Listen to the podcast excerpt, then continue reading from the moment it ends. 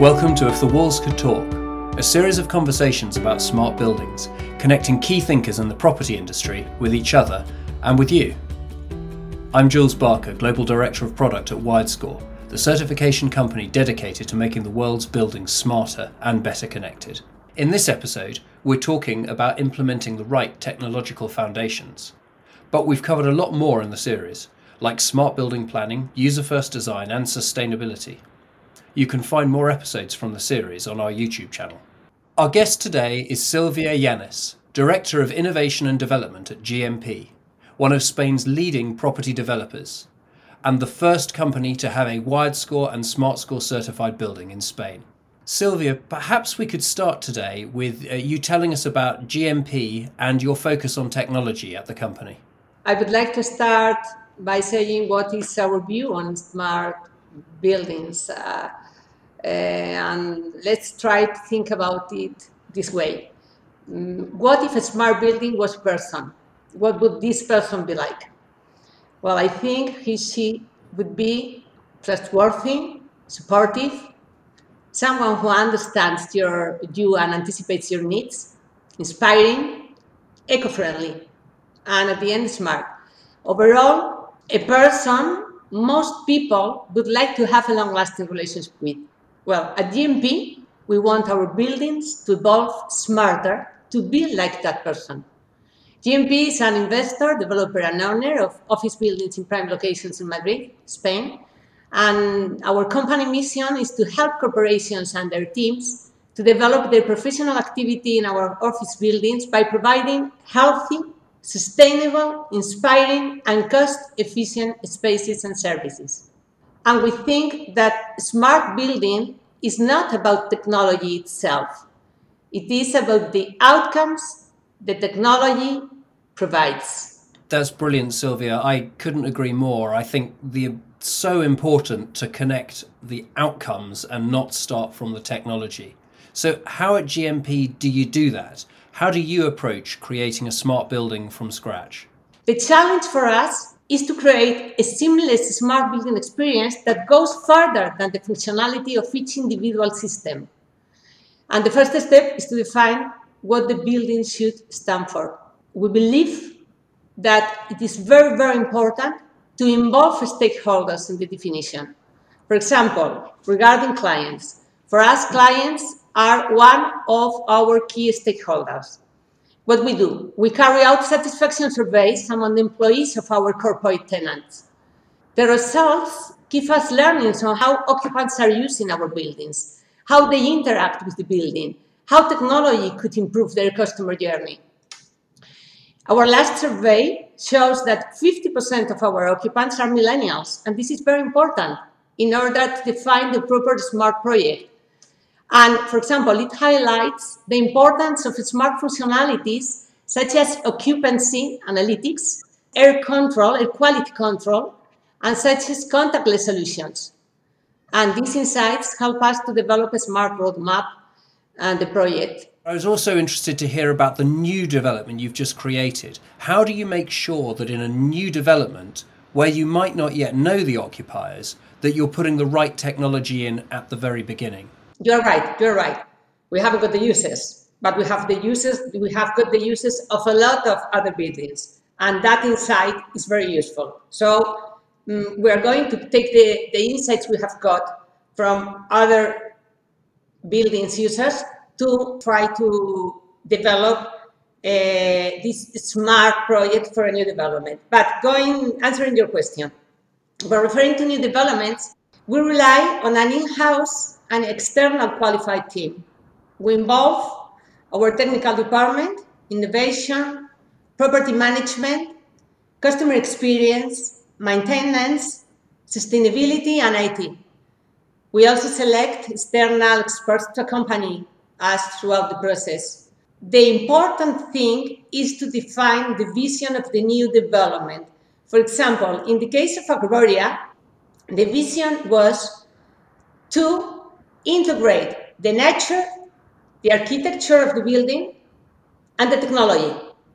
And in fact, the USP for the building is as smart as nature because we have used the, technology, the, the nature The nature is key. The nature is smart, and we want to be as smart as nature. And if that's the process, Silvia, for a development, how does it differ for a retrofit of an existing building?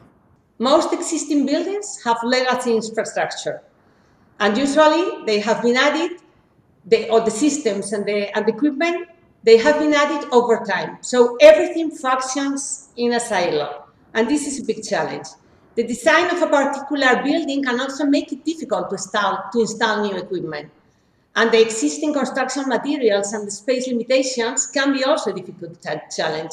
So we need to take all these things into consideration. And another thing is that very often the retrofitting needs to take place simultaneously to the building's daily operation. And you need to take into consideration the potential impact on the building occupants. But I am very optimistic about the future of retrofitting in our industry. And, and I am very optimistic because there is a key driver that will accelerate smart retrofitting. It will help to meet decarbonization targets. Buildings account for about, I guess, 39 or 40 percent of the global carbon emissions, and 75 or 85 of today's buildings are expected to be in use by 2050. Buildings not retrofitted will suffer a significant reduction in its value, and becoming smart is key for this decarbonization. Silvia, how do you make sure that the technology you put into buildings and, in fact, the buildings themselves are fit for the future?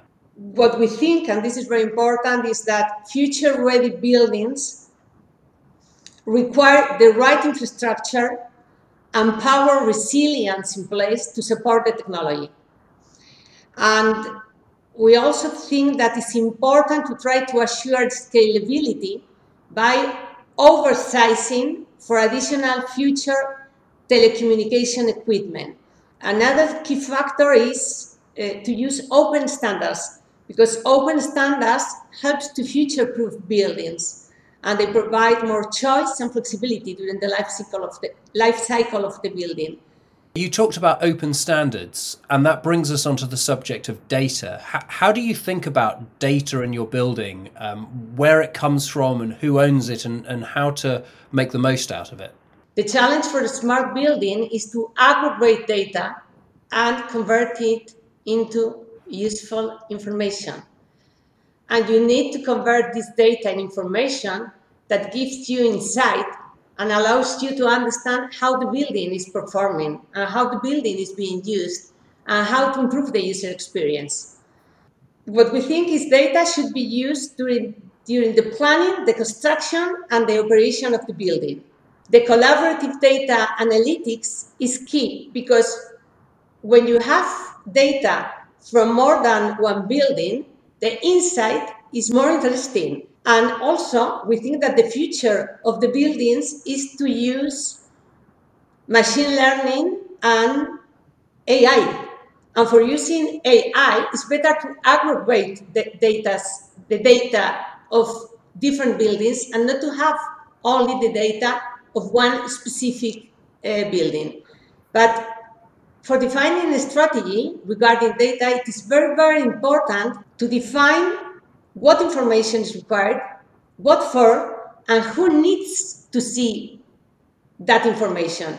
I mean, you need to know what kind of information each stakeholder needs and how they need it. Thinking there about aggregating data, what is GMP's approach to that? Do you have your own corporate data lake that you aggregate data into, or do you um, put it into the contracts of your various different technology suppliers? We're using a third party that is helping us uh, to develop an IoT platform, and the data lake is hosted in AWS. That's very forward thinking of you. That's very exciting. I look forward to hearing how that comes on to what extent are you seeing in the market yet that there is more value uh, attached to a building that has more robust, more future proof technology or uh, more data attached to it? Are you seeing any evidence yet of that? Well, I'm seeing evidence that smart buildings are preferred by, by corporate tenants. And for investors, for example, data will be very important because ESG is becoming a key thing. And uh, if buildings don't become greener, the value will suffer, will suffer. So I am completely sure that data will increase the value of the assets. And if smart buildings are becoming the preferred ones uh, for the corporate tenants, the value of smart buildings will increase. And it is the case of Arboria. Arboria was, was completed at the end of 2020. The COVID pandemic was there in March, and it has been the only building in its area that has been successful. We have 70% of occupancy now. Why? Because the building is smarter and because I am completely sure that being smarter is a key reason for uh, selecting a building. And the data of the building is very important because it allows you to use machine learning and to understand what will be the future of that building and how you can improve it.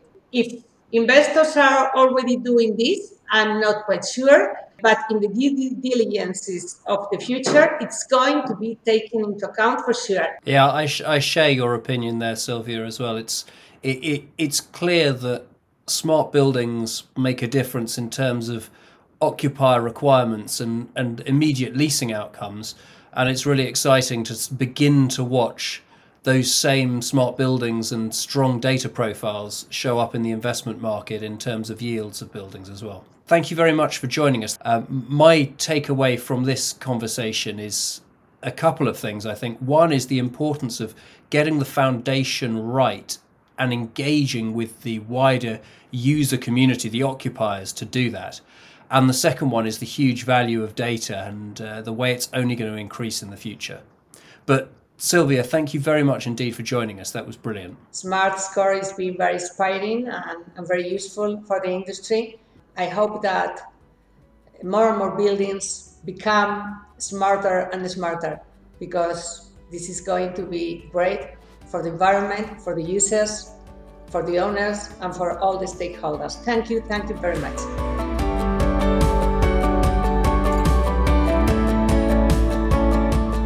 Well, that's it for this episode. Thank you all for listening, and if you like what you hear, you can subscribe to If the Walls Could Talk using your usual podcast provider. Thanks for listening.